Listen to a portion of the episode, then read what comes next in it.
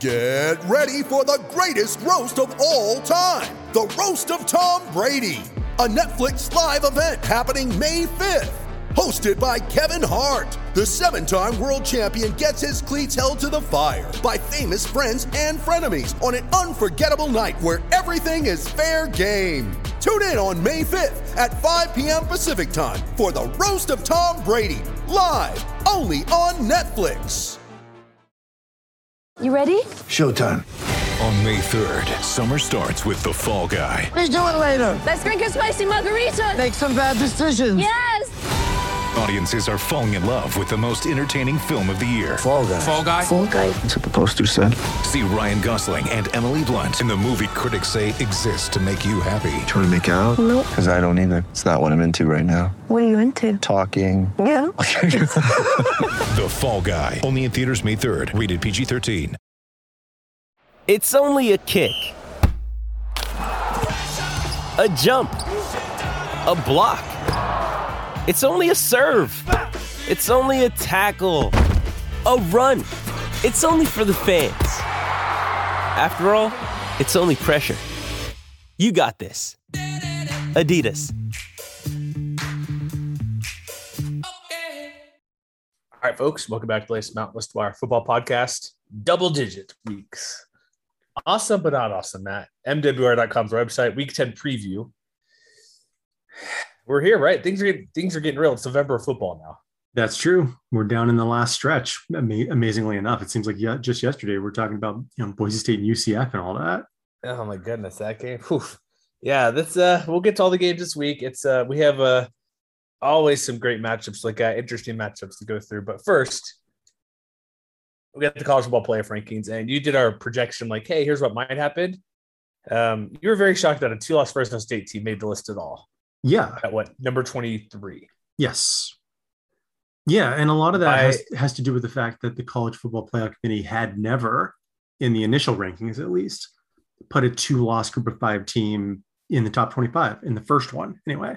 You know, there have been other teams, and I think, you know, obviously the one that probably comes to mind most easily is the 2014 Boise State team that had been that eventually ended up in the mm-hmm. Fiesta Bowl with two losses.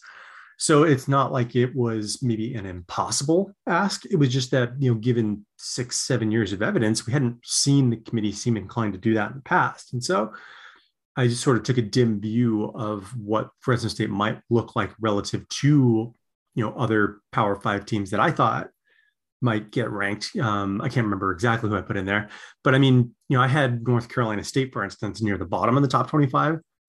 And it seems like the committee thought very highly of that wolf pack out there in Raleigh.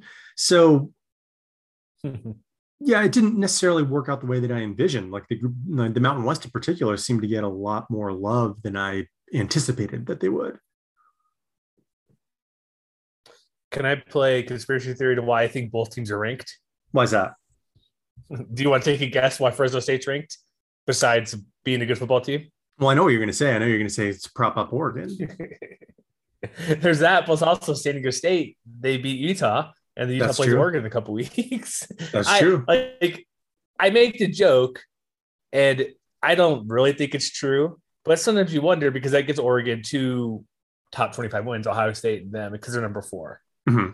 And it's I'd like to think that's not the case, but the playoff committee does some interesting things. Like they go off like which we've seen strength of schedule. Like you beat a bunch of P5 teams. That's why BYU's 15 and UTSA that's undefeated is not ranked at all. Mhm. So yeah, and so and so like the, the thing behind that, and you can you can include Houston and SMU. I know there was a lot of Correct. people crying about you know the American getting shut out, but including Mike Aresco. but all three all three of those teams have a schedule in the triple digits.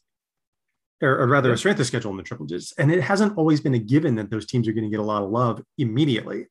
You know, we've seen in the past that like teams like Marshall, I think a couple of years ago, you know, it took them a couple, Marshall. yeah, it took them a couple weeks, I think, to to get into the top 25, but they didn't start there right away, if, if memory serves. And so it, there isn't a tremendous amount of difference between you know that handful of teams and like for instance San Diego State, which I thought was interesting. But you know, to your point, San Diego State's got a better win than any of those teams on their schedule. And so you know, even though the Aztecs' own strength of schedule, I believe, is also sort of in like the high triple digits. So You know, real quick, you're telling me Utah's well, just to be clear, not just to say something about me, whatever me, but we SM. So you're saying better win that Utah's a better win that's five and three than SMU that has one loss for Houston. who is SMU beaten? Well, they beat Houston. Um, no, Well, no, okay. I mean, Houston beat SMU, but who is SMU beaten? that's your good point. What I'm getting at. So I was just wondering. Yeah, The answer is basically nobody, and that's also true Okay. of Cincinnati. Like I know that's not necessarily the focus of our conversation, but you know I know a lot of people were pointing out that oh well they thought they were a shoe in for the top four. Well, Cincinnati came into this playoff rankings in almost the exact same position that they entered last year's rankings. weren't they like big- eight or something, right on top ten? They they went into the AP poll number seven, and they were slotted in at number seven in last year's CFP rankings. And so this year they came in with the exact same record, almost the exact same schedule of strength. So, you know, I, I talk about, well, okay, yeah, they have Notre Dame. And, and I think a lot of people were giving Gary Barta grief for like, okay, well, who else have they beaten? But that's sort of true because, you know, the, the next best win on their schedule is a depleted UCF team who, you know, again, if you look at who UCF has beaten, it's it's not really that much to write home about. And then and then their third best win is against the Miami of Ohio team that just lost to a one-loss Ohio last night. So you know, the Tulane that- struggle, they will beat them by ten points. They, they, like, not the they pummeled, they pummeled the bottom of the American more or less. And so, Yeah. you know, yes, it's nice that they have a top 10 win, but that is basically all that they have. And they're, they're going to get their shot, especially if like Houston keeps winning and they're on a collision course for the American championship game right now. I would don't they also play SMU? too? Don't they play SMU as well? I don't remember if SMU was on the schedule off the top of my head. All I don't have it in front of me. But the idea is like, you know, but go. Cincinnati's they're going to have chances to improve their standing, but they've got they've Barely. got to like have the best teams left on their schedule play up to their potential. Like they need SMU to keep winning, they need Houston to keep winning, so that those teams can maybe be top twenty five team Notre Dame, wins especially. down down the line rather than maybe you know top forty teams. Yeah, they play. Uh, let's see. Yeah, they play SMU and probably Houston, so that'll be helpful. But the problem with that, it's like the basketball thing. Like me, when Amy and Andy did our basketball preview the other day, so go check out our two-hour show if you want to hear about that. But Mhm. the basketball reason I bring it up because Gary Parrish CBS, and it's 100 percent true, and it's always been true. There's a reason Syracuse and basketball is always on the bubble to be close. They're gifted, they are blessed, they're handed over on a silver platter. Like in basketball, a bunch of quadrant one wins, like typically Mhm. top 50, top 70 teams. So they're gifted half of their le- like 10 to 15, 18 games. Like they play a 20 game schedule or whatever they play in these basketball basketball 18 game schedules. At least half are quality games. Cincinnati can't go out and schedule six P5 teams they want to. They can't do what BYU does or any other independent. They have to play who they have. Same with Fresno, San Diego State, Boise State, Utah State. They can't schedule as many teams that are considered like Power Five wins because that's just impossible with the schedule. And so that's a bit weighted. Yeah, I mean, yeah, I would yes say. and no, because you know when I wrote the Eh. article to begin with, I thought that they're they're you know if you look in terms of strength of schedule, especially the only team with the exact same record with a very similar strength of schedule is Wake Forest. Yeah, they're what And- nine, and- 10? Yeah, and they're number nine in the rankings. And and when you look at who the Demon Deacons have played, you know, Old Dominion is not good. Norfolk State's and FBS FCS team that's not going to move the needle. Florida State's mediocre. Virginia's solid. You know, Louisville is okay. Syracuse is sort of middling. You know, Army is you know maybe They're pretty better. good. Um, so you know, you look at But the that, point being is that his him saying the opportunities aren't there. Him saying, well, who even played? They I know what you're saying, the schedule that they're similar, but Wake plays whatever you want to think of UNC. But what I'm getting at, these teams that aren't in the conference don't have chances to do that. They can't just go out and schedule whoever. Like, could you Mhm. play? Well, we're locked into only four games that are on our schedule that we have to play. There's only four games we can actually maneuver and change. Mhm. Whereas everybody else gets whatever you played nine power eight five power five games probably if you're say the Big Ten or, or SEC like you play four or five teams that could be at some point ranked in the top twenty five maybe six. They don't I'm just, have. I'm just saying, since Cincinnati's got like one win that moves the needle. It's a better win than Wake Forest I know. has, but Wake Forest's top three wins are probably better than Cincinnati's top three wins. I get it, but the chances are there for Cincinnati to go out and schedule Notre Dame eh, like all these four. They can't go out and schedule four Big Ten teams to play. They if they do, that's only four, and everybody else has six to six to ten. I mean, I get, That's what you're, I get what you're saying, but like, the- but down the the stretch, down the stretch, Wake Forest gets to play Clemson. Clemson is not anywhere near where they were, you know, in the, over the last several years.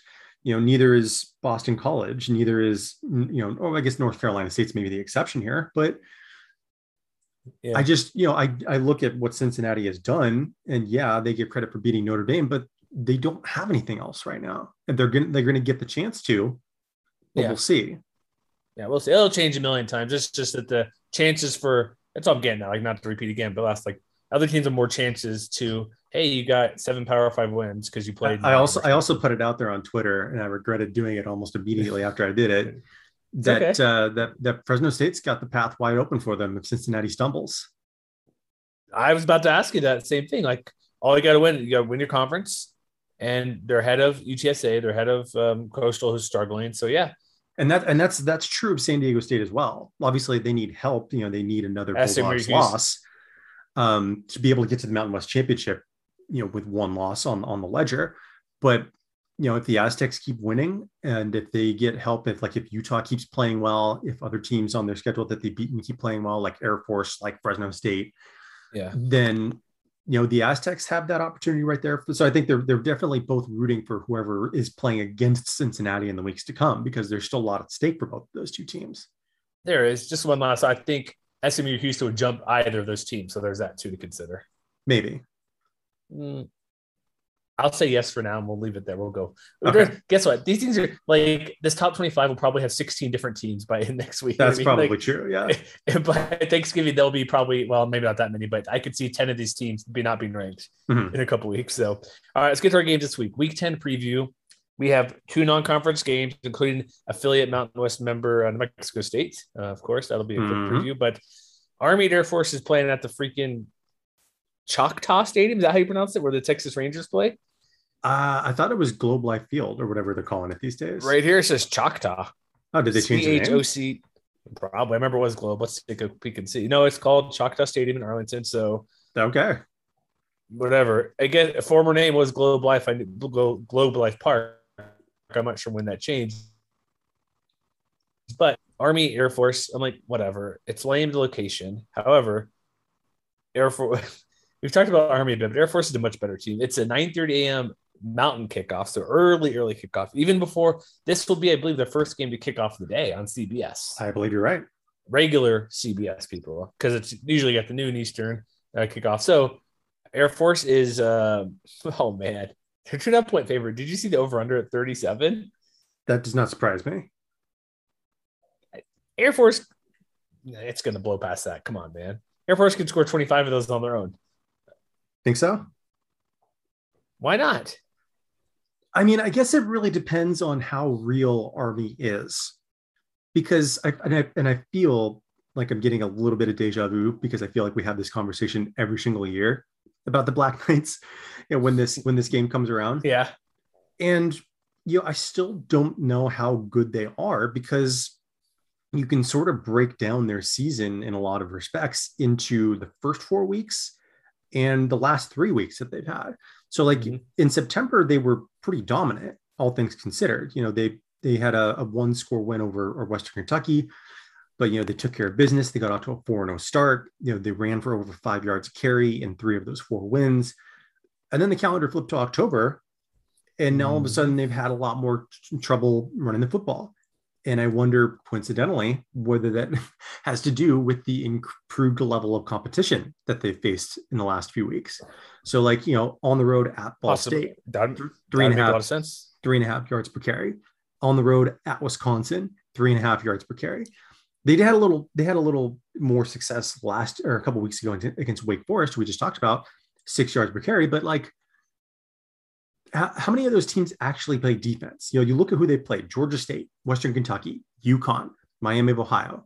Mm, Not a lot of teams with a lot of stellar defenses there outside of the Badgers, I would say. Air Force has defense. and that's that's the rub because you know on the one hand I, I think if there's potential trouble for the falcons it's that you know depending on what you believe you know they've maybe not been quite as stout against the run as you might suspect you know if you look at for instance your uh, expected points added allowed per rush the the falcons are only 83rd on on defense while Air, Army's run game is 11th, and so that you know that's one thing that they have in common. They're both top 20 in terms of uh, EPA now on the ground.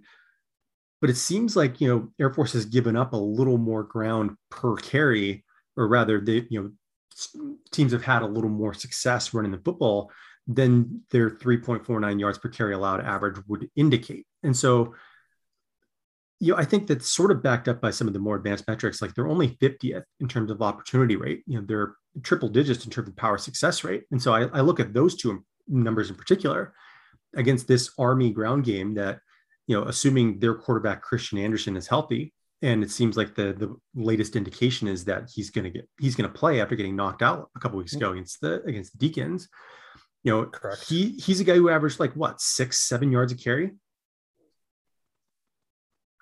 yeah, but that Wake Forest game, they put up like 60 points or whatever it was. Yeah, that's what I'm saying. You know, so I, yeah, I know, know, it's like if he's back, yeah.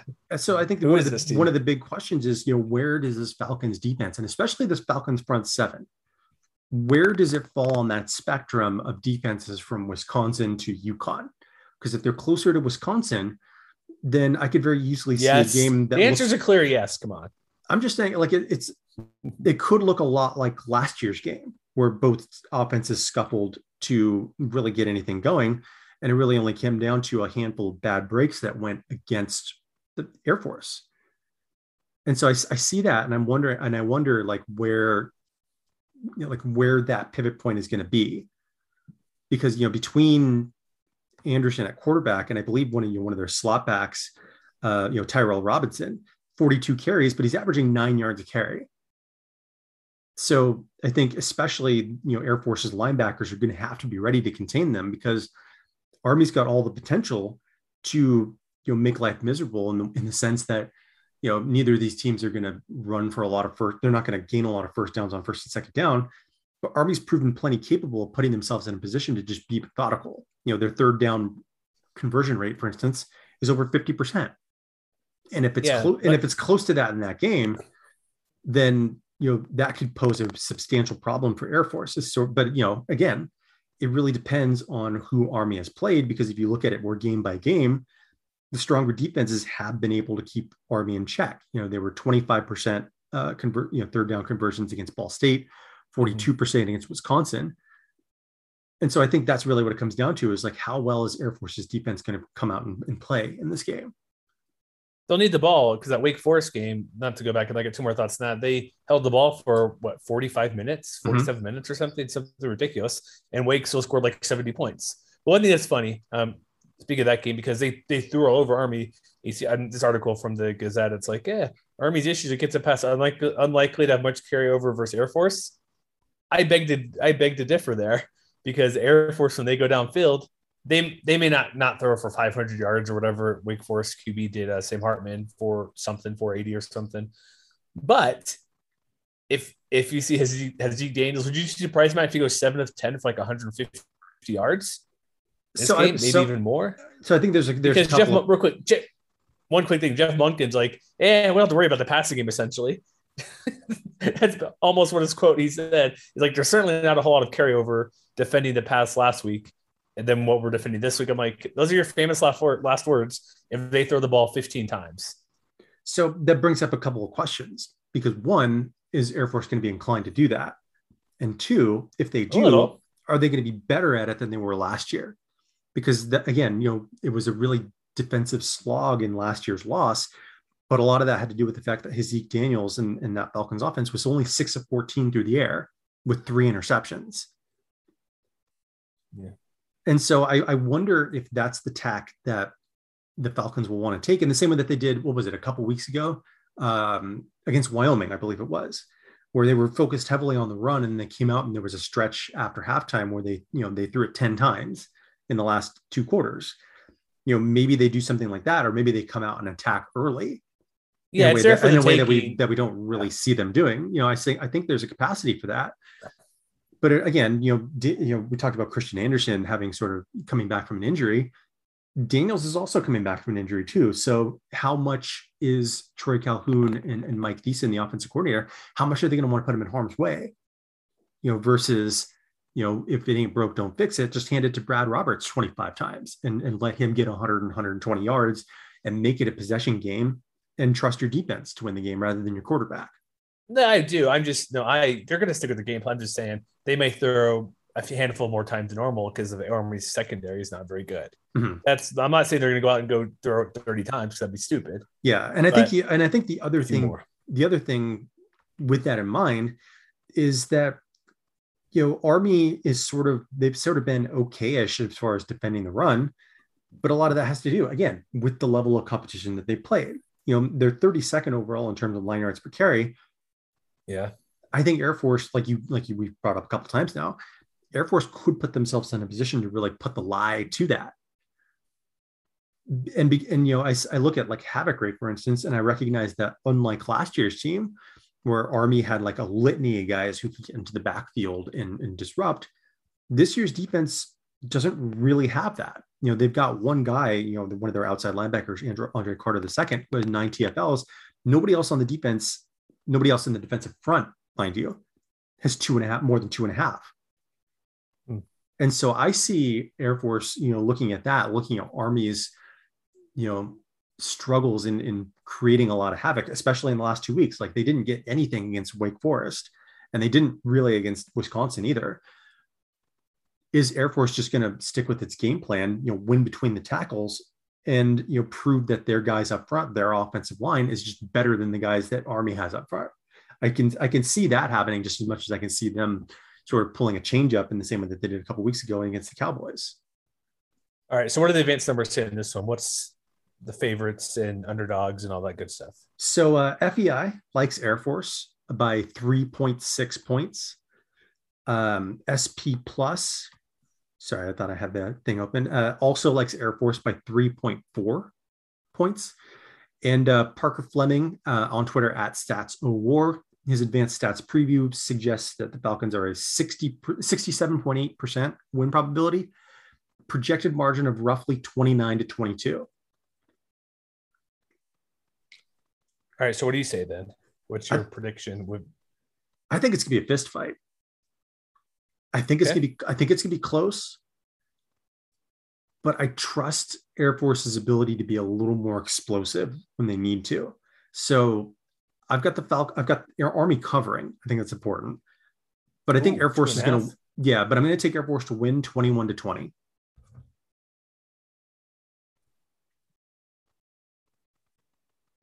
interesting. I uh, I'll beat the over. That's 37. I I think it'll be close but more comfortable. I'm gonna go 24-14 for Air Force. All right. All right, next game, the Bronze Boots, CBS Sports Network, uh, 130 Mountain, 1230 Pacific, CBS Sports Network. The Rams are a three and a half point road favorites. Um, as everybody, was this Jesse or Josh in our DMs that said the winner gets the boot but gets to keep their coach? So maybe they're the real loser. in this game. That's harsh, but but fair.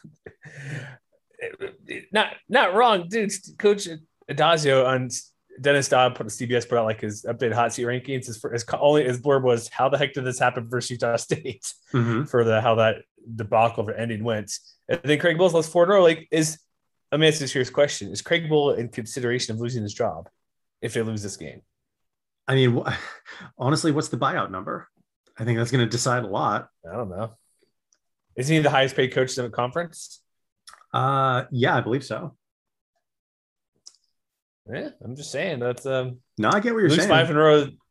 It's not pretty there. He hasn't achieved what people thought he would achieve. He's been fine, but nothing great since Josh Allen was there. Mhm. So what do you like?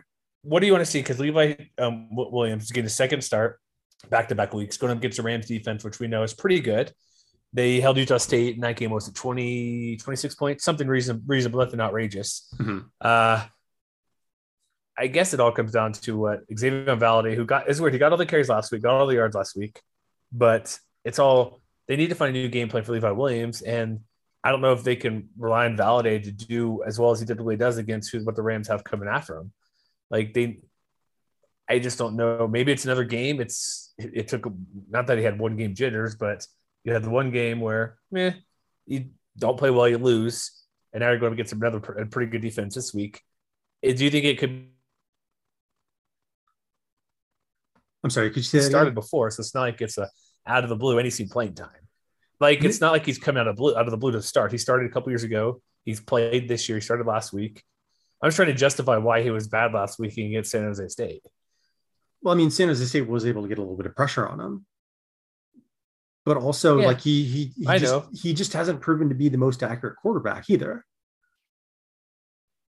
And I think for for the kind of offense that Wyoming wants to run, like they aren't really sort of like a, a short like a short field offense in the same way that Colorado State is. You know, they you know Centeio likes to get the ball to Trey McBride and just kind of gets out of the way. And I think that that has worked out for them more often than not, especially as the season has progressed.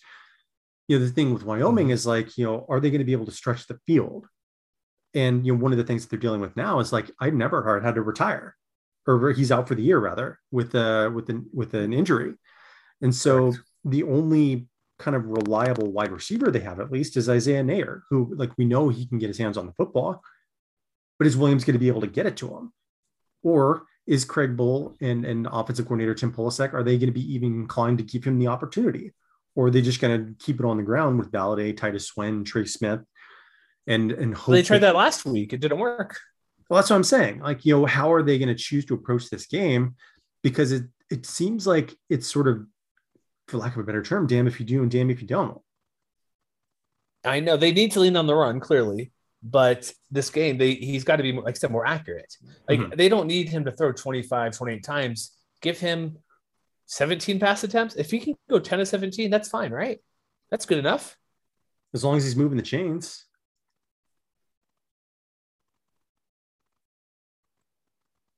Yeah. I just don't know. So what do the Rams do? Like, can the Rams bust through this defense then? The Wyoming defense, which has guys like Chad Muma and stuff that are pretty good. That's an excellent question. Because Trey when, McBride, it, when on to right back another week. Todd Centeio playing reasonably well the past couple weeks, much improved, I should say. Give him all the credit.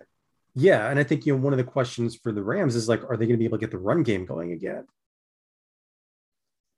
That's a problem. Da- David Bailey, yeah, we'll see. It's kind of sort of scuffled a little bit in the last couple of weeks, you know, between you know the performance at Utah State and at Boise State.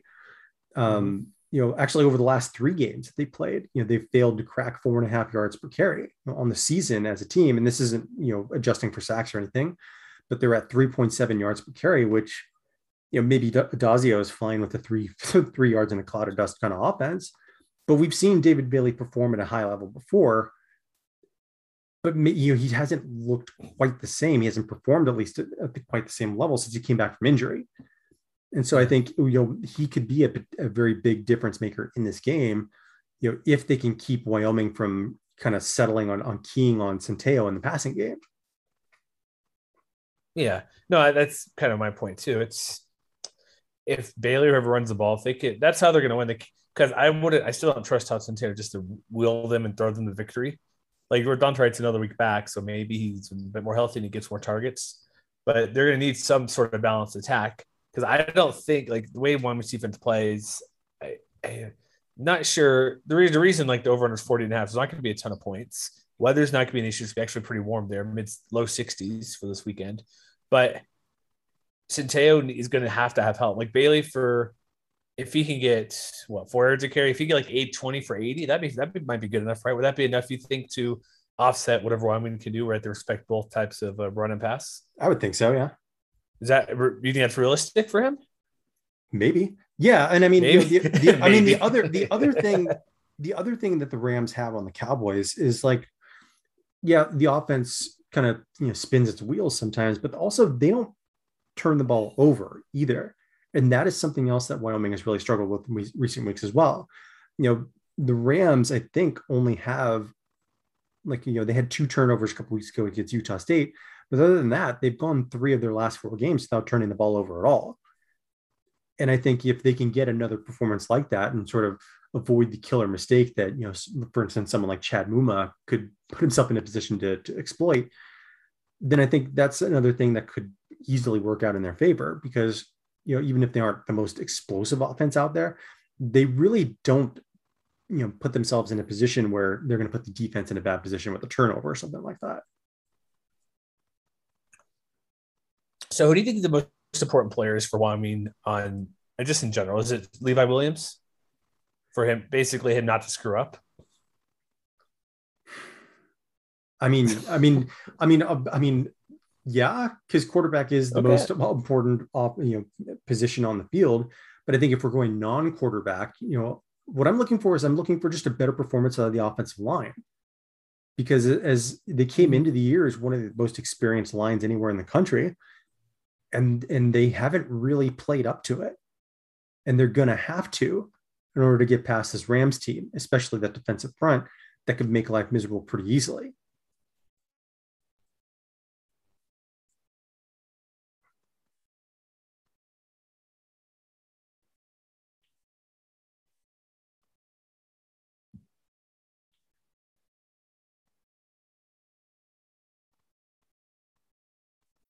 When you need mealtime inspiration, it's worth shopping Kroger, where you'll find over 30,000 mouthwatering choices that excite your inner foodie. And no matter what tasty choice you make, you'll enjoy our everyday low prices, plus extra ways to save, like digital coupons worth over $600 each week. You can also save up to $1 off per gallon at the pump with fuel points. More savings and more inspiring flavors make shopping Kroger worth it every time. Kroger, fresh for everyone. Fuel restrictions apply.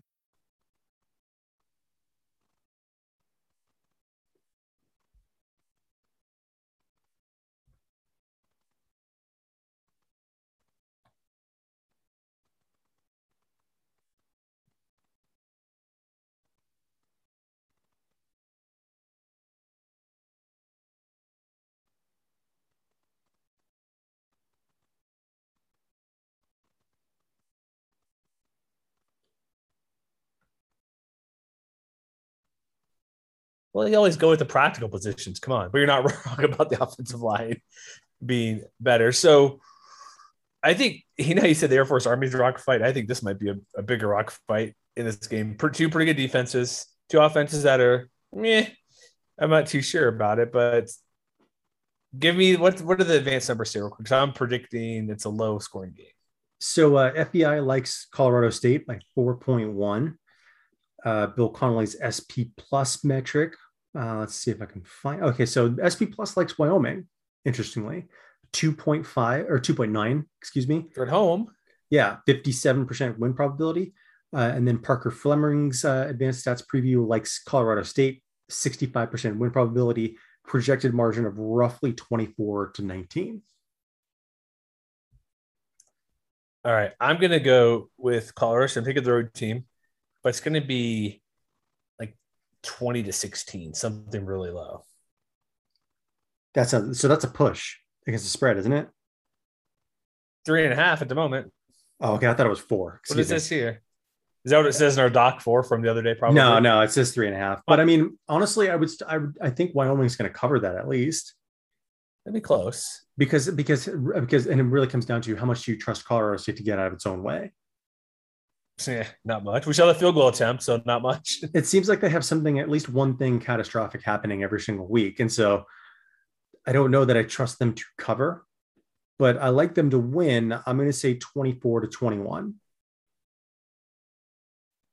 Okay. I think right. that, I think, that, I think that's the spend? exact. I think that's the exact same score I gave for Air Force Army, but whatever. It sounds it sounds about right. to That's me. fine. um, how much time do we need? I, I'm going to apologize to Aggie, Utah State Aggie fans in advance. How much time do we need to discuss the Utah State at New Mexico State game, which is on FloSports, which I won't watch. So I'm not shelling out money to watch it when they're an 18 and a half point favorites, but the over under is 71 points. Well, I mean, I, I mean, I think we can talk about it in terms of what do we want to see from the Aggies against the Aggies. More Devin, more Deven Thompkins. Just give him the ball every time. I mean, I, I think honestly, the, the one thing I want to see is the same kind of defensive performance that they put out last week. Where and especially in that first half before they kind of let Hawaii, they kind of took the, the pedal off the off the, the gas and let Hawaii back in a little bit in the second half. But you know, by and large, that was their most kind of disruptive uh, uh, game of the year. It was like you know Yeah. they created turnovers, and I think especially against a New Mexico State offense that you know has its fair share of explosiveness, but is is definitely flawed. You know, it's it's it's more one dimensional. They like to lean on the pass out there with uh, with Jonah Johnson. and so I just I kind of want to see more of of what I saw last week, especially on the defensive side of things when it comes to Utah State, because I, I don't really see them, you know, being much of a threat to lose this game. But you know, there's there's a chance that they could let New Mexico State make enough hay where they they maybe not cover or something like that. Yeah, 18 and a half. That's I agree. It's, this is one of the games like here. Here's what I want to see happen and go. That's what I talked about. Who was it? Whoever played the UNLV last week. I'm like, yeah, just Mhm. Nevada, get good things, do good things against a bad team. Um, do we know just real quick? I I didn't look a ton of this game because it's this game. Is Calvin Tyler Jr. act- still out and injured? Uh, I haven't seen anything. I know he's still at the top of the depth chart, He didn't play last week though. That's the thing. and they haven't missed him either. Because uh, Yeah, that's what I was wondering. Noah I'm like- has really stepped up. He had a big, big game last week. So if he's healthy, I want to see what he can do. But one thing too, also QB, like they kind of Bonner's been, I don't know if it's an injury thing or just kind of getting out. He's finally finding his groove a bit, playing a bit better. Mhm. So I just want to see him. He had the what four touchdowns last week, I think. Uh, yeah, I believe four. He had three to, um, yeah, three to Derek Wright himself. So that's I want to, that's what I want to see too. See if he can play better, uh, continue playing well and better. And the, you're right, the defense because they give a lot of points to Air Force, but lot Deven Thompkins, what Bonner can do. Whoever runs the ball, whether it's no or if Calvin Tyler is out there, I'm not entirely sure. I was looking as you're speaking, but I haven't really seen anything about it. But it's going to be a sizable victory for Utah State, I think and it's a right. if you want to shell out the money, it's 2 p.m. Mountain Time in in Las Cruces. So there you go. and and maybe not Um, to maybe not to your your or anybody else's surprise. FEI, we should probably just put that out there. Uh, likes Utah Yes. State, fifteen point seven margin. That's it. Uh, let's see where they are on SP Plus. I got to shift over to the other. Um, SP Plus also likes Utah State by 14, 79% win probability. Uh, and then Parker Fleming, as you might suspect, also likes Utah State, 86% win probability. Projected final margin, uh, 49 to 34. Interesting. I'm They're- going 40 to expecting- 20. Sorry, I stepped on that. Sorry. Expecting a shootout, right? They're expecting a, a point explosion. Yeah. I say 40 to 20 Utah State. They win and cover. I think it'll be a little bit higher scoring than that. I'm going to go 52 to 35. 52 35. Wow. All right, next game. What do we got here? This Um, game, okay, this game, 100 bucks to get into this game before 400 mats. But are you go? Are you able to get in your way without paying money this weekend? Are you going to the Boise State at Fresno State game?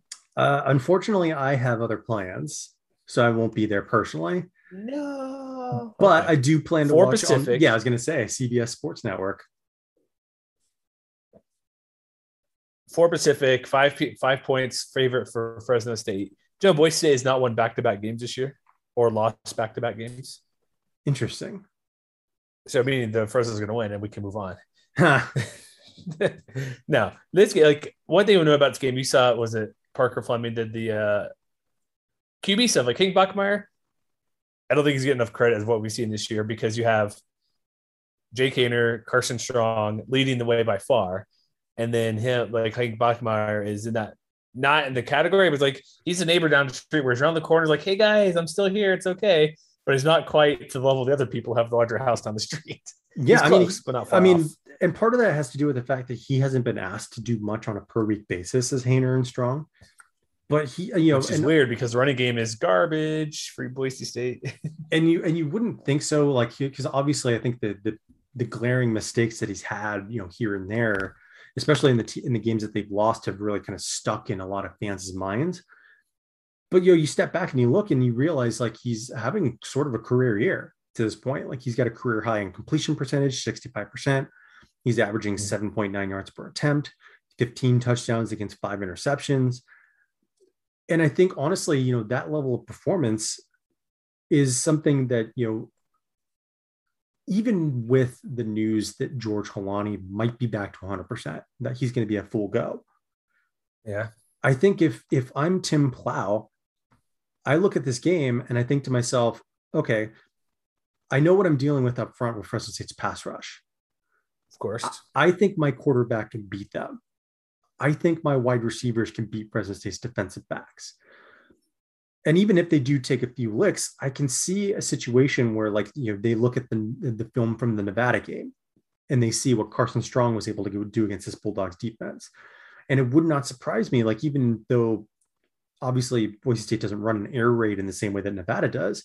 It wouldn't shock me if they decided to do the similar kind of thing and just say, okay, Hank, we we trust you to go win this game for us. Now go do it.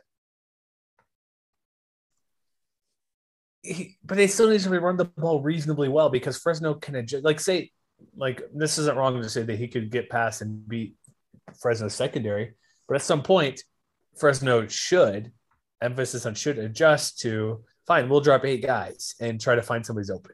And so, say he say he has a great first quarter, he goes down or first half. It's like Boise has like 17 points because they're moving the ball pretty well, running game, Yeah. whatever they're throwing. They'll make they make adjustments like fine, run the ball. We'll only only rush three guys and try to find a hole who's open. Like No, I- I get what you're saying. There's going to I be some just- adjustments made if that's the case. So I I, don't. just- that's why they need at least some something of a reasonable back ground ground game. I should say. but uh, but I think in terms of like you know I I can throw out all the same numbers that I typically do when it comes to like looking at ground games, especially like opportunity rate, power success rate, and I can repeat that like Boise State to date has not been particularly good by any of those measures, but also they haven't done it without George Holani. And Holani is the type of running back who we know can create space for himself, can make plays for himself, I'm gonna- even if the offensive line is sort of hit or miss and so I look at the fact that like Fresno State's been you know pretty good about defending the run, you know, no matter how you want to slice it. But you know there are some hindrances. You know they've been a lot better about running rushing the passer, but in terms of opportunity rate on defense, they're only 81st nationally, 45 45.9%, which means that running backs have proven have that they can get to the second level at least a little bit against this front. And so I see I Hol- I, see Holani as being the type of running back who could Mm. exploit that. I don't. Here's my thought. I don't trust him anymore. He hasn't proved to be a good running back this year. Well, I'm going off stuff from two years ago, from when he was a freshman and had that great season. He's at the moment he's not very good. None of the running backs are. Well, he so hasn't, maybe he hasn't been it. Like, healthy though. That's the seen- thing. If he's healthy, he changes a lot about this game. Yeah, but I, but the, this is like 15, 12 games of him if he's healthy. I'm not going to rely on him being there to help this team win. If he does, I'll be I'll be fine to be wrong. But and say every week we said like even last year championship game whatever. If he's healthy, they can win. He's the best player when he's out there healthy. When he plays well or not plays well, if he's on the field, they're going to win. He's that's the reason. I don't care. I'm not. I'll, I'll be wrong and say fine. If he does it, I'll be glad to be proven wrong. But I'm not going to rely on him and say that's why they're going to win if he's out there playing. He has to show me something before I'm going to get back and say yes, he's their main back. Look how many backs had carries last week. They went through everybody. Van Buren, Holani, all these guys got carries, and he. I know he can do it, but he hasn't been able to do it. Maybe it's a health thing, but I'm not going to be burnt a million times again saying he's the reason they're going to win. I mean, I guess I get what you're saying. I just don't think you're. I think you're sort of overlooking the fact that he hasn't been 100 percent this year, last year, until now, allegedly. I that's well, that's my point. I'm not going to. I want to see it first. I, I can't trust it until he's out there. So like if he does it, fine. But he hasn't done it until this point. So what would change my mind, even even if he's healthy this week? I mean, I think I'm, I'll be glad to be wrong if he has a great game. So no, I get what you're saying. so can anybody stop Jalen Cropper, Ty Jones, or all these guys? Uh, Wheatfall, all these guys Fresno State has. Well, Okay, can So State do any of that? speaking of health, you know, Cropper had a, a, a you know, you got nicked up last week, and you know suffered a He knee did, injury. yes. And and I think he's on track to practice. He's um, I believe he's on track to play in this game. You know, same I believe with Ronnie Rivers and a couple of other players, but you know, even right, if Rivers too. Mhm. even if Cropper is limited, you know, the other thing that I look for in this game is that you know, Boise has been game about defending the pass. Like they've been maybe a little bit better than you think, considering the circumstances that they've had to deal with. But I wonder, Mhm. like, even without, you know, even with a limited cropper, I'm just sort of assuming that he's, you know, maybe he's 80% of what he usually is. Okay, that's fair. I think if if I'm if I'm Fresno, I don't necessarily want to get cute. I just want to go out there and I want to throw the football around too. And I want to prove that Boise State can stop, make stops. Because you know, we already know Markel Reed's out for the year, Roman Confensis is out for the year, Tyler Buff has missed some time recently. And so now they're, you know, the Broncos have been really digging into the depth chart. You know, they they have the transfer Caleb Biggers starting a corner. You know, Rodney Robinson's gotten a lot of playing time and he's been hung up on a few kind of critical pass interference penalties, you know, over the last several weeks mm-hmm. or so. You know, Kaonohi Kaniho, you know, familiar with surname, but you know, he's played pretty well.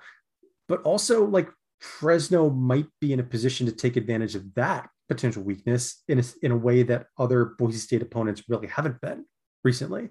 Like, you know, would it would anybody argue if I said that they had a better passing game than let's say Colorado State or hmm. or Air Force or obviously, you know, I see this again, I see this game as looking a lot like the Nevada game potentially.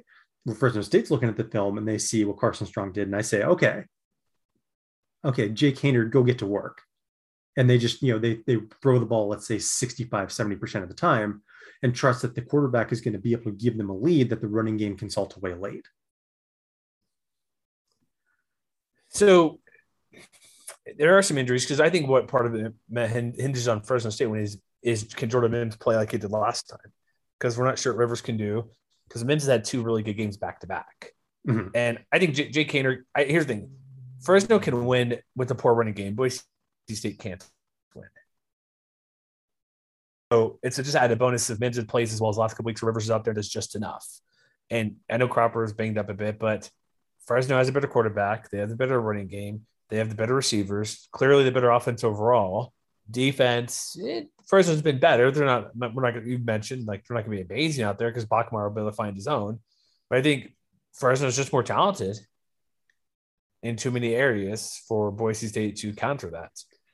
I mean, Boise State's like, put, especially on defense, Boise State's putting together with duct tape. That's my point. That's why I see. That's my point. That's why I'm taking Fresno State to win and cover this game. So uh, you probably would not be alone uh, by the advanced numbers. It looks like FEI. Uh, actually, you know what? I take that back. FEI likes Boise. Interesting. By 3.5. Uh, SP Plus, however, likes Fresno State by 3.8, 59% win probability. Uh, and then Parker Fleming at Stats of War also likes the Bulldogs, 71% win probability, uh, projected margin of roughly 33 to 25. So my score 33 25. It should be a decent amount of points. Um, it, I'm going to go 34 24 Fresno State. Honestly, I think Boise can get, get some points in this one. I mean, honestly, I think it's going to be a shootout and I think Fresno State's going to have to hold on however they can. 40 plus? Yeah. Ooh. Just about. So I'm going to take Boise to cover because I think it's going to be close. But I do think that Fresno State has a little more offensive talent, and I think that's going to maybe make the difference in the end. Oh, and also, like that, that game's going to be sold out as well. First sellout at Bulldog Stadium since yeah. 2014, I believe. That's why it's 100 bucks to get in. That's true. Um, so, so watch and see if you can get into the game, people. So I have Fresno State winning. I have them winning 41 to 38. Ooh, that'll be a good one. Yeah. All right. UNL, UNLV at New Mexico. 4 p.m. Uh, 4 yeah 4 p.m. Pacific, 5 Mountain Time. Um, this is a stadium game, so go to stadium.com to watch the game, I guess, or whatever. It's watchstadium.com. Lobos are a slim one and a half point favorite. Um, I, we're going to blast through because we got to hustle up today, but a quick question is Marcus Arroyo in any danger of losing his job this year? Are they just going to write it out and see what happens? So I, I can't remember who put it out there on Twitter, but I saw someone make a note that because of the early signing period, you know, I think it's like December 18th or something like that. What you're starting to see, yeah, and I think, away. and this is true of like, for instance, Matt Wells at Texas Tech teams former coach Matt Wells. Former coach. Yes, I should say that. Teams look like they are more willing to pull the trigger if if a regime isn't working because they want to have someone new in place for you know their whoever is, is set to commit during the early signing period. And so you saw it with Matt Wells, you saw it, I think, more recently with Gary Patterson at TCU. There's already talk that they're going to have a replacement. USC. And and by the way, Jay Norvell was put out there in reports as maybe a potential replacement or at least a uh, you know someone willing to get an interview down there in Fort Worth. But long story so short, so is Deion Sanders. So all of which is to say, if it's going to happen, it's going to happen like within the next one or two weeks. But I don't think it's going to happen. I, I, think it's early. It's just tough when you're like 0 and 14 or something. So, mm-hmm. so this game, we've seen Doug Brumfield suit up in practice. is there any word if he's going to play? Are they still going to stick with Cameron Friel? Because Brumfield's kind of slowly been working his way back into practice, dressing, getting out there, throwing the ball a little bit. Is there any indication he's going to start at all or play? I Cameron haven't- hasn't been bad. he's been pretty solid. I mean, give, He hit a given, couple the, picks last week. cir- had three. yeah, given the circumstance. Yeah. I mean, last week is you know, like I, I think if you're a UNLV fan, you probably just write it all the way off because you know, and it seemed like a lot of the the observers at the game, you know, Steve Cofield, I think said it, Mark Anderson said it, Tyler Bischoff said it, all the guys who were there in Vegas and Mhm. watching this team really closely said that they just came out flat in a rivalry game, which is sort of galling. But I think you know Yeah, they were pro- they were probably never going to be competitive in that game anyway. Nevada was just the better team. They're down 20 to zero, like in the first blink of an eye. They're down huge. And so I look at this game and I see, okay, this is a much better opportunity for them to finally break through, but it's not going to come without some potential, you know, weaknesses to overcome. So, like for instance, they're going to have to prove they can stop the run, if only because, you know, when New Mexico sort of came out with their new look offense in their win against Wyoming, it leaned a lot more on the run than than being balanced in the way that they had been in weeks prior. And so, you know, we still don't know much about Terry Wilson's status, but if Isaiah Chavez gets the start again, you know, then maybe they move him around in the pocket. You know, they move, you know, toward the to the hash marks and sort of you know, make him work with half the field rather than the full field. But you know, if they lean on the running game with him, with Aaron Dumas, with Bobby Colon, whomever else is, is getting carries, then UNLV is going to have to prove that it can be as stout against the run as they have been, which you know they've been better than you think on that front. It's just that you know in a lot of in a lot of weeks, teams have shown that they can throw against them, and it and it hasn't really mattered. But like in, in stuff rate, opportunity rate, power success rate allowed, UNLV's in the top twenty five. And a lot of that has to do with the fact that like you know they are finally getting Adam Plant and Jacoby Windmon some help up front. You know, Brennan Scott was their top prospect in last year's recruiting class. He's got at least one tackle for loss in each of the last four games.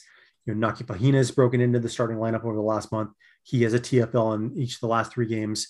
So it is getting to be, you know, a little more balanced rather than a stars and scrubs type of thing on the defensive side of things. And they're going to need that against the Lobos team that, like, even after the Mhm. successes that they had against the Cowboys, still dead last in expected points added per rush in the country. So it is not something that they do well So against against something that UNLV has done exceptionally well. And so they're going to have to do it again if they want to finally break through. So back to QB situation real- really quick for New Mexico. Terry Wilson with the dislocated elbow. um, Coach Gonzales is like, we're going to wait till Saturday. They're waiting. They want him to have at least three days worth of practice. He didn't practice Tuesday. So all signs point to Chavez starting again with like um, CJ Montes, Trey Hall backing up. So Mhm. If he wants at least three days of practice, I'm betting if Terry Wilson's back, it'll be next game, not this week. Yeah. So there's an update. Uh, as for UNLV's offense, it's all Charles Williams, right? I mean, maybe, better. but I mean, but but but, New Mexico, New? Mexico's been New Mexico's been, that's been key- pretty stingy about defending the run though too. Yeah. No, I mean, like the best player on this on the field most likely is. It's weird because if you look at overall who's the good players, Charles Williams, like Jacoby Windmon, might be the two best players overall. But Mhm. it doesn't mean the Rebels are going to win this game. But Williams, like, yeah, New Mexico could slow him down, but Williams is able to get 25 plus carries a game. And so, and he's probably going to break one off. And so, I, I might, I don't know, I might be leaning the Rebels on this, but I think that's, it's clearly he's the key why they're going to win. But you're right, New Mexico for what they can do and slow him down just enough because we saw was a couple of games ago, they don't give the ball to anybody else besides Williams. So if Mhm. he's shut down and stopped a little bit here and there, they're just probably going to try to see if Cameron Friel can throw or try to get a little ground game for himself because he, I think last week he had what 50, 60 yards versus Nevada, or I don't know, he can run okay, but New Mexico's defense, rush defense, is not bad, about 3.7 yards per play, but they also give up a decent amount of touchdowns at what, 12 or 13 this year. So they're like middle of the pack. They're not great, but they're not bad. But you're also going up against a really good running back. And so that area is something they're going to have to stop. And if they can slow him down and make Cameron Friel throw, we've seen him be good at throw a couple of touchdowns or him throwing interceptions because he had a multi interception game last week against Nevada. He's, So I kinda he's, he's got he's got four interceptions on third downs this year. yeah, that's a problem. You, you got to convert the first downs, right? And I think it's sort of indicative of one other thing that both of these teams have in common, which could make a massive difference if one of them is able to overcome it. It's a, it's a common problem. I should frame that. Mm-hmm. Um, neither of these teams are very good at converting third down conversions. UNLV is next to last in the conference, 32.7%. New Mexico is dead last, 24.6. But you know, the big difference is that on defense, UNLV is also terrible at stopping third downs. You know, they've allowed opponents to convert 47.5% of the time. and so I see a situation where like if you if if New Mexico can get it together on offense, like if they can play that same ball control type of offense that they did against Wyoming, but also have more success at moving the chains than they did against the Cowboys, you know, that could be one of those things that make things really frustrating to watch for your UNLV fan, you know, where you're having this improving defense, but they still aren't in a position where they can make stops and, and kind of give the offense possessions and, and, and more chances to win the game. This game gonna be a toss up because I can see the way either team can win. What do the advanced numbers tell us in this one? So uh, FEI likes New Mexico not by much okay. though, by by 1.1. So that's as slim a margin as you can imagine. Um, SP Plus likes the Lobos by a little more, 5.2%, or excuse me, 5.2 point projected margin, uh, 62% win probability. And Parker Fleming, very slim in favor of the Lobos as well, 52.6 win probability, uh, projected margin of basically 21 and a half to 20 and a half. So one point margin. What are you taking? Or who are you taking, I should say? I'm going to take New Mexico. Okay. Because New Mexico has at least proven that they can get out of their own way sometimes. And that when they sometimes. get a that when they get a lead, they know how to keep it. And I think a lot of that is going to come down to you know the Lobos playing another excellent defensive game. So even if the offense sort of is sort of like hit, hit or miss or fits and starts, I trust them to put up enough scoring drives and to keep UNLV from doing the same. So I think the Lobos are going to win, and I think they're going to cover. Like, what's the line on this game? Um, it's one and a half now. Uh, I'm going to take New Mexico to win and cover. I've got them winning 20 to 16. It's going to be close. I could see. Here's how I could say you and UNLV winning. Just real quick, Charles Williams going off like 180 yards and Jacoby Windmon getting to the quarterback because Chavez doesn't play very well. Mm-hmm. But I'm I'm going to go with with uh, UN or sorry no New Mexico, like 24-20. Sure, 24-20. All, All right, let's wrap it up here. quick games here. San Jose State at Nevada, FS2, seven Pacific. Spartans uh, beat Wyoming last week. As I said, they eliminated the Cowboys from bowl contention, in my opinion. But uh, can the Spartans defense catch up in this game? Can they keep around with Carson Strong? Uh, they're a 10 point road underdog. Um, I don't see it happening because Spartans defense good, but not great like last year. And you know, Carson Strong, Cole Turner, Elijah, or sorry, I can say Elijah Cooks. He's been hurt. Uh, Brandon Dub, Doubs, Romeo Doubs, excuse me, uh, Toa And also, is it still going to be? It's still Nick Nash, right? Isn't he still getting the start? I believe so. As far as I know. So so here here's the so, rub for San Jose State. He's been fine. Are they going to be able to get pressure on Carson Strong?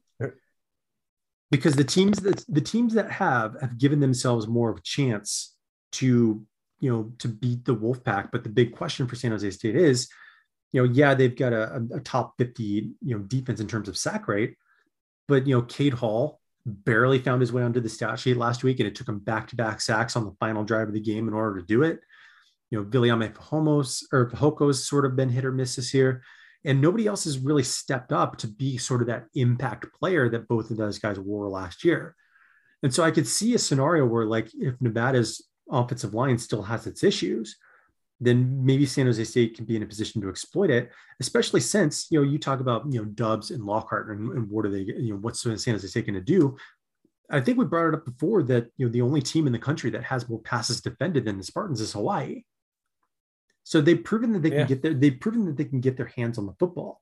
You know, Bobby Brown II and Nehemiah Shelton. We haven't really talked about them, but they've got 17 pass breakups between the two of them. And they finally, last week, found a way to turn those opportunities into interceptions. They got two picks against Levi Williams.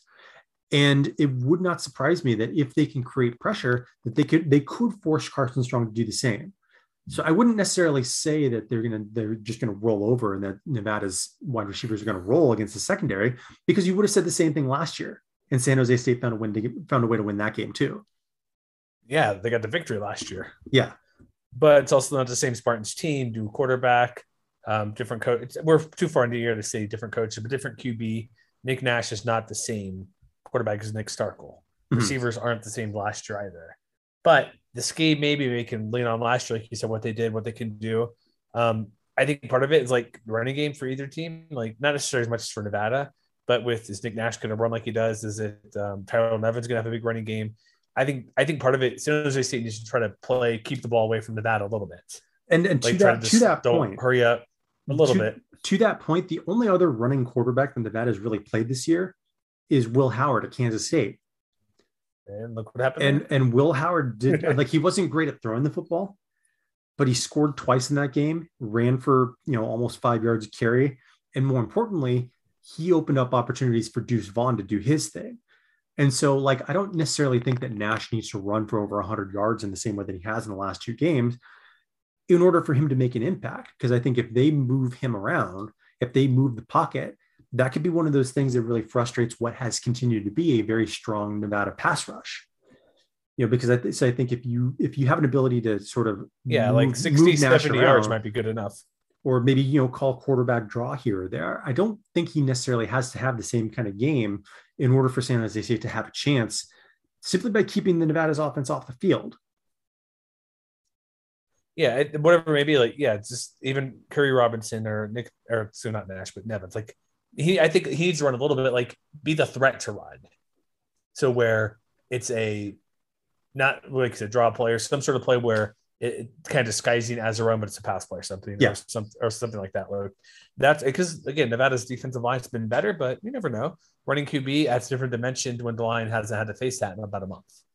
Yeah, so I mean, I think it's a trickier matchup than you might suspect at first glance. Yeah, I, I still think I still take Nevada to win.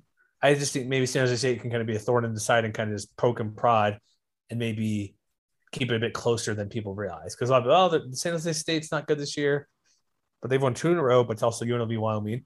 they, but then again, they're close to San Diego State. So they're not too far off outside of like maybe two, like three games. Mhm. Well, that's never mind. That's that's not a good thing. I was going to say. I'd be given the compliment where one's not totally deserved because they've had a couple blowout losses, but they've been playing better of late the past three games. Mhm. Close loss to San Diego State, the two wins, whoever they're with, their wins. But Nevada, they're going to take care of business because it's a what was it, ten point line, right? Uh, yeah, I believe so. So what do those extra advanced guys say about this one? Uh, FEI likes the Wolfpack by 14.7. Mhm. Uh, SP Plus also likes the Wolfpack, not by quite as much though, 6.9, a 65% win probability. And uh, Parker Fleming's advanced stats preview, pretty pretty heavy favorite for Nevada, 86% win probability, final projected margin of roughly 29 to 14. Cool. I'm going to say thirty to thirteen, sta- uh, Nevada. I got Nevada winning and covering. Uh, Wolfpack 42, Spartans 27. That's a lot of points there. It is. That's a lot of points, man. All right, final game of the weekend. Hawaii playing against uh, San Diego State at Hawaii. Is there a trophy for this game? No, but maybe there should be. I just, yeah, we're just thinking like a surfboarder, perhaps. Maybe that'd be a decent one. Both on the Maybe. beach. Maybe. Um, this is an FS1 game on the islands, nine Mountain Time, eight Pacifics. Uh, what is that? Six? Uh, no, it's five p.m. Hawaiian time out there. Um, Chevan Cordeiro's back at quarterback, correct? I believe it I right is, yeah. I know Pretty he was sort of limited last week. Yeah. So San Diego State, um, in this particular matchup, they're touchdown favorites, and there'll be about a thousand fans in the, in the stadium. I don't think they've increased what's allowed at uh, Clarence T.S. Ching Athletic Complex there at the campus of Hawaii. Um, from what from last week, to this week for San Diego State, come on, freaking Greg Bell, give me some running yards. You know what I mean? Mhm. Like, run a bit better because Lucas Johnson did fine last week. The interception is clear, don't help, but the yardage he put out there, that was well above what they want, and he just has to limit those turnovers. And that'll be hard because we saw Fresno get turned over six times. Cortez Davis is back there. Um, San Diego State's receivers are just okay. I because there's a reason Aztecs lost last week is because the quarterback tried to lead them to victory and they're not quite there at that talent level under center. Mm-hmm. Yeah, I mean, I think you know the big thing for in this game is sort of sort of the same situation that they had last year. Like Cordeiro's health status is up in the air because he got knocked out last week against Utah State too. So keep that in mind. Oh, we we right. may I also see that. you know Brayden Schager under center at least a little bit in the game. But I think the bigger Mm. problem for the Warriors is you know are they going to be able to contain San Diego State's running game? Because I think if I'm Brady Hoke, if I'm Jeff Hecklinski, I want to go back to basics with with Greg Bell. And I want to, pr- I want to prove that you know Hawaii won't be able to stop us, which is almost exactly what happened, especially early in that game last year.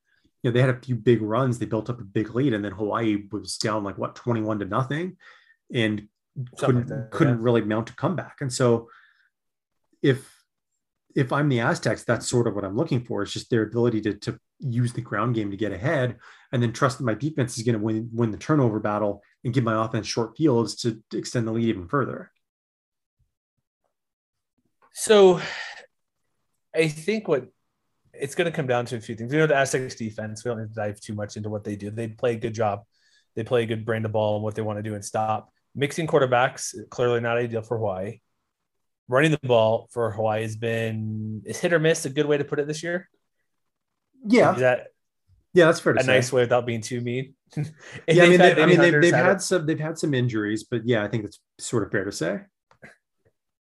So it's kind of going back to the other game pre- previews you mentioned. Like they're going to need to, especially if Cordeiro is not 100 percent or they bounce around, they need something consistent. And what can be consistent is running the ball. Maybe Calvin Turner gets a few more carries because he's been doing quite well. He's leading the team reception at 52 catches and Mhm. also 52, 52, 52 attempts, 52 catches. So maybe give him a cup, mix it up with him if your quarterback's because he's a guy who can make random plays. And Aztecs don't see a guy like this ever.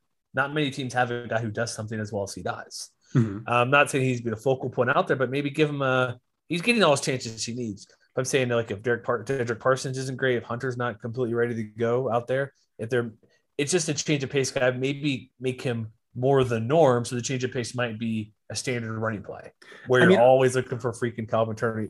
So just a little bit, just just make because you got to be creative against his Aztec defense. That's getting creative against you. So you got to kind of counter that. Well, see, what's interesting to me is like I wonder if they're going to be more inclined to sort of re- to lean on the short and intermediate game and get the ball to playmakers like like Turner in, in space and Yeah, let him. Yes. and and see if he can sort of outmaneuver San Diego State's you know athletes in the secondary, or whether they're going to be more inclined to try and stretch the field. Because you know we haven't really talked about Nick Mardner yeah. a whole lot, but like he's maybe he's been able to stretch the field maybe more than anybody in the conference, and and nobody's paying attention. You know he's averaging almost 19 yards per catch, only has three touchdowns, but you know he's a guy where you know if if they can give Cordeiro or Schager, whoever's under center, enough time. You know, we just saw last week that you know Jake Haener was able to pick on this Aztec secondary a little bit, and so if Hawaii thinks that they can get the ball down the field too, then Mardner might be the guy to be able to take advantage of it because you know he's what six foot five, six foot six, so he's going to have a height advantage on anybody who's defending him. True. And so I wonder if they sort of use the short and intermediate game, you know, get the ball to Turner early in order to set up those deep shots to Mardner and Jared Smart later. Because I think that they can, you know, that's the, sort of their path, I think, to keeping the Aztecs defense off balance and keeping them from just kind of keying on on stopping whoever's in the backfield. So can do you have like a path for Hawaii to win this game? I think they need, I think they need to avoid third and long situations, obviously, because one, but because that's one thing that they've really struggled with this year is you know third and fourth down success rate.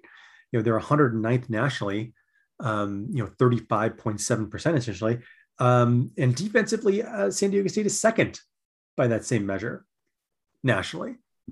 Yeah. And so I think a lot is going to come down to trying to move the ball on early downs because if there's one thing that is maybe a strength on strength matchup in this game, that is one thing that Hawaii's been able to do very well, a lot better than you might think. You know, the percentage of first downs that they've been able to earn on first and second down, 74%, which is 13th nationally. And against an Aztecs hmm. defense that's in the top 30 themselves on defense, you know, how well the Aztecs can move the ball on first and second down might go a long way toward uh, uh, determining who wins. No, that's totally makes sense. Remember, if we see what Aztecs can do, if their offense struggles, they're not going to win. It's going to be very difficult. Yeah. So I don't know if why so why secondary is good, but like Aztecs aren't going to throw the ball to Lucas Johnson. Yeah, So- exactly. So like their strengths might be sort of neutralized in a way that they aren't always. Yeah, it's like eh, yeah, that's the problem. So what's the advanced number saying this one? So FEI likes San Diego State by uh, 9.1. Uh, SP Plus also likes the Aztecs, 9.5, 71% win probability. Uh, Parker Fleming's advanced stats preview likes the Aztecs, so it's a clean sweep, 77% win probability, projected margin of roughly 25 to 15. So what do you say? I think the Aztecs should be able to put the clamps on the Warriors in this game. I like them to win and cover. I'm going to say 28 to 17.